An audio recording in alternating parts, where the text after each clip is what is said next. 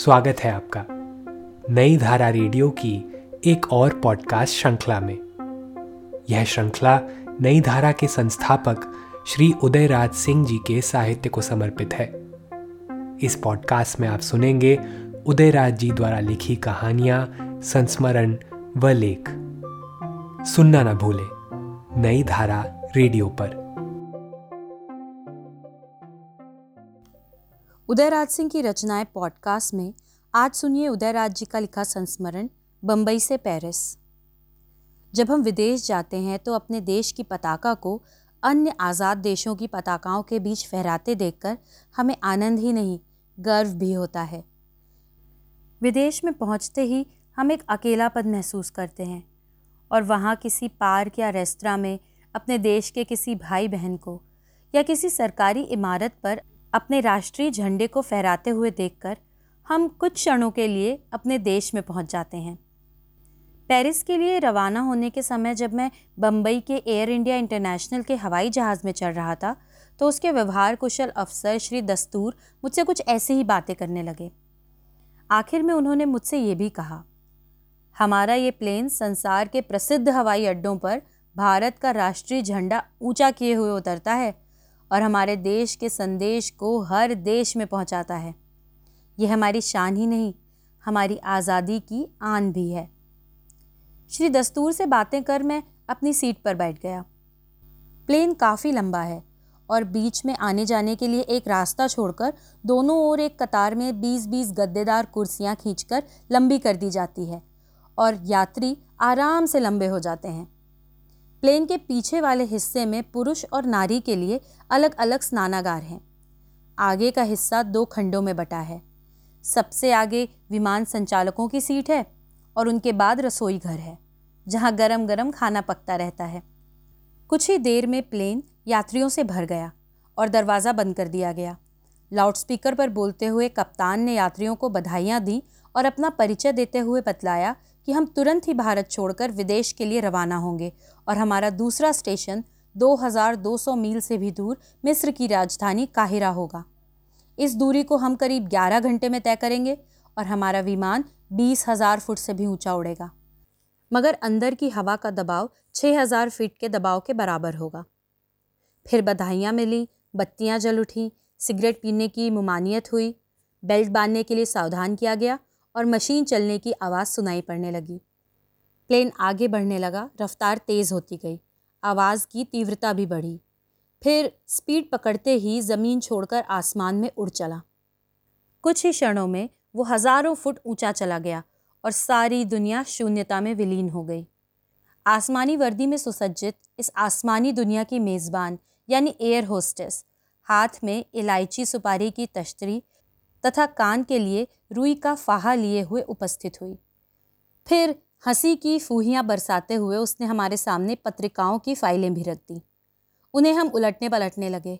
सामने की सीट के बैग में एक रंग बिरंगी पुस्तिका रखी थी, जिसमें उन देशों की सचित्र पौराणिक कहानियाँ छपी थीं, जिन देशों को पार करता हुआ हमारा विमान आगे बढ़ता जा रहा था। उसे हम बड़े कौतूहल से पढ़ते रहे। एयर इंडिया इंटरनेशनल की हर चीज़ पर एक तिलिस्मी दरी पर उड़ता हुआ साफा और पेटी में लैस बड़ी बड़ी मूछों वाला व्यक्ति अंकित है। यही इस कंपनी का ट्रेडमार्क है। कुछ देर बाद मेज़बान ने सवाल पूछा, अनानास का रस पियेंगे या विस्की? मैंने तो अनानास का रस लिया। कुछ लोगों ने विस्की भी ली, मगर औरों ने तो उसकी आँखों का अंगूरी रस लेते लेते ही यात्रा पूरी कर दी। उसकी तीमारदारी कमाल की थी। हर एक मुसाफिर की आवश्यकताओं को वो खुद देखती और उसे पूरा आराम पहुँचाने के लिए भरपूर कोशिश भी करती। कुछ घंटों बाद संचालक महोदय विज्ञप्ति भेजते जाते, जिससे पता चलता कि हम कहाँ हैं और कितनी ऊंचाई पर हैं। कभी कभी प्लेन कुछ नीचे आता तो अरब सागर की उत्ताल तरंगें, हल्की लहरियाँ सदृश दिख पड़ती। विस्की की गर्मी जब यात्रियों के सिर में समाकर आँखों की लाली में परिणत हो गई तो हमारी मेज़बान ने सीट के बैग में से एक छोटी टेबल निकालकर हमारी कुर्सी की बाहों में फिट की और उस पर गरम गरम खाना लाकर रख दिया। निरामिषों के लिए शाकाहारी और मांसाहारियों के लिए मांसाहारी। खाना स्वादिष्ट तथा रुचिकर था। खाना खाकर मैं कुछ पढ़ता पढ़ता सो गया। रात हो गई थी और हमारी मेज़बान ने कब बत्ती बुझाकर हमें कंबल उड़ा दिया।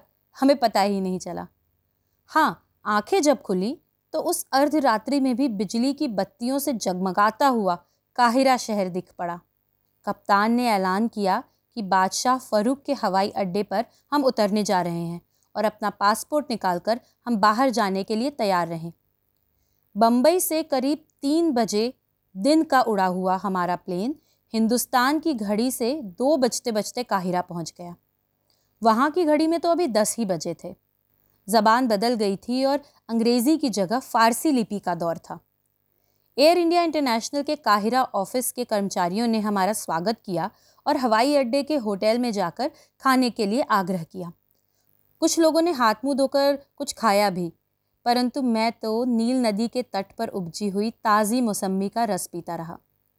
उधर कुशल यंत्र निरीक्षकों के एक दल ने हवाई जहाज़ की पूरी जाँच पड़ताल की और पेट्रोल वगैरह भरकर उसे एक घंटे के अंदर ही उड़ने के लिए तैयार कर दिया। प्लेन में बैठने के बाद हमें फिर बधाइयाँ मिली और सुबह नाश्ता करने के वक्त पेरिस पहुँच जाने का समय बतलाया गया। काहिरा छोड़ते ही मैं निद्रा देवी की गोद में जा पड़ा। विमान संचालकों ने तो रात भर जागकर 2000 मील से भी दूर की यात्रा पूरी की थी। मगर हम मुसाफिर तो कंबल में लिपटे हुए सुख की नींद सोते रहे। भोर में आँखें खुली तो प्रकृति सुंदरी की अपरूप सुषमा को देखकर मैं आश्चर्यचकित हो गया। बादलों के ऊपर लाल रेखा खिंचाई है और सूरज का लाल चक्का निकलने ही वाला है। कुछ देर बाद बादलों का काफिला पीछे छूट गया और फ्रांस की शस्य श्यामला भूमि साफ़ साफ़ दिखाई पड़ने लगी। खिलौने जैसे लाल पीले घरों को मैं देखने लगा जिनकी चिमनी से धुआँ निकल रहा था। इसी समय हाथ धोकर जलपान भी किया। फिर पेरिस का एफिल टावर नज़र आया और मैं समझ गया कि मैं पेरिस आ गया। पेरिस अभी भी सो रहा है। चारों तरफ़ शांति छाई है।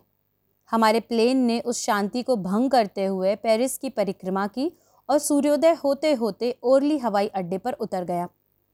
दरवाज़ा खुलते ही पेरिस ऑफ़िस के श्री कौल साहब ने हमारा स्वागत किया और सफ़र के बारे में पूछताछ की। विमान संचालकों तथा मेज़बान ने हमसे विदाई ली। इस पॉडकास्ट को सुनने के लिए आपका धन्यवाद। हम आशा करते हैं कि हमारी यह प्रस्तुति आपको ज़रूर पसंद आई होगी। अन्य पॉडकास्ट्स, वीडियो इंटरव्यूज़ आदि के लिए नई धारा को सभी सोशल मीडिया प्लेटफॉर्म्स पर फॉलो करें। जल्द ही आपसे फिर मुलाकात होगी। धन्यवाद।